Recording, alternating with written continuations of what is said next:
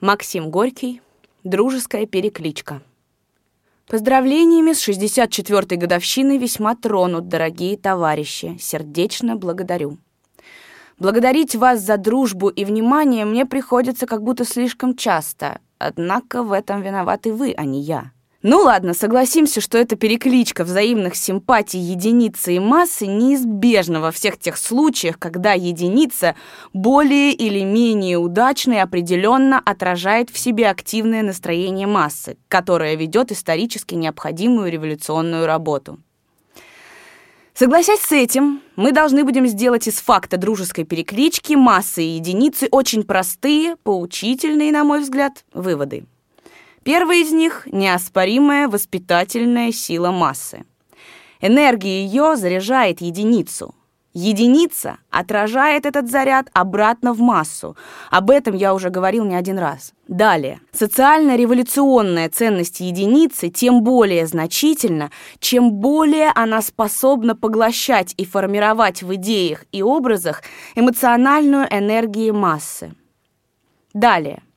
Буржуазные общества воспитывают и реформируют личность как слугу своих целей, целей класса, власть и сила которого основаны на эксплуатации физической энергии большинства. Свободное развитие личности в буржуазных государствах ограничено идеями расы, нации, класса, религии, идей своеобразия национальной культуры, своеобразия в сущности чисто внешнего – все это вы знаете.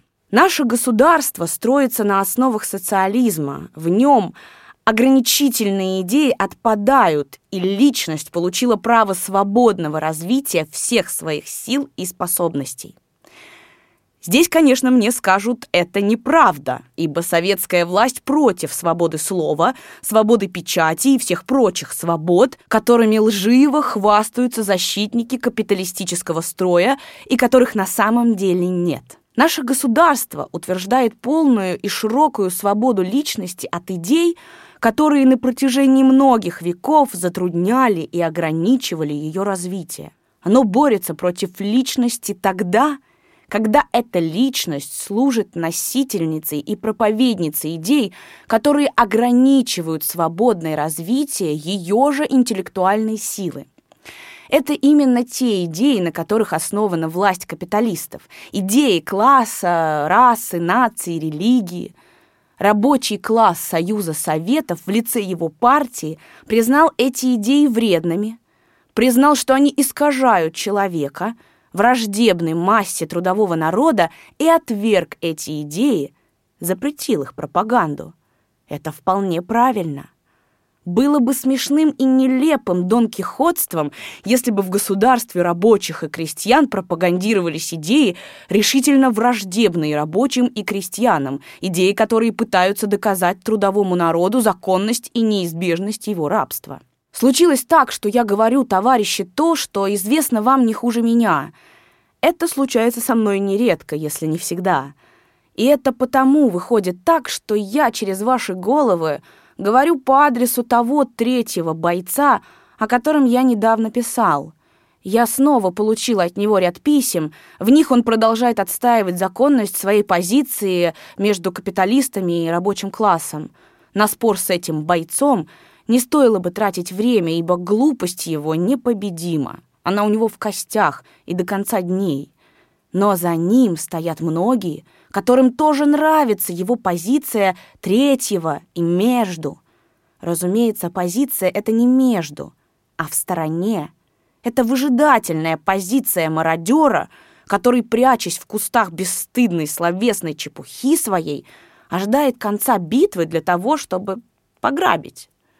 Люди этого типа живут в различных провинциальных уголках, и чем отдаленнее, глуше уголок, тем более удобно для них распространять вокруг себя зловоние антисемитизма, баптизма, мещанского анархизма и прочих свободомыслий.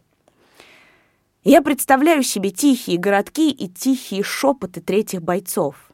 Эти шепоты на ухо молодежи, окружающей шептунов, оглушают молодежь а зловоние идеек отравляет ее здоровое, активное чувство жизни. Идеи, так же как люди, умирают, разлагаются, и трупный яд их гниющих идей заразителен, как всякий трупный яд. А молодежь глухих местечек, медвежьих углов при ее жажде знания еще не обладает в достаточной мере той силой, которая необходима для успешной борьбы против отравы, предлагаемой шептунами на ярком фоне той грандиозной работы, которую ведет социалистическая энергия создателей новой истории, серые туманные пятна мещанства видишь особенно отчетливо. Конечно, они рассеются, исчезнут, а все-таки не хочется, чтобы за счет молодежи окончательная гибель их замедленно была хоть на один день. 1931 год.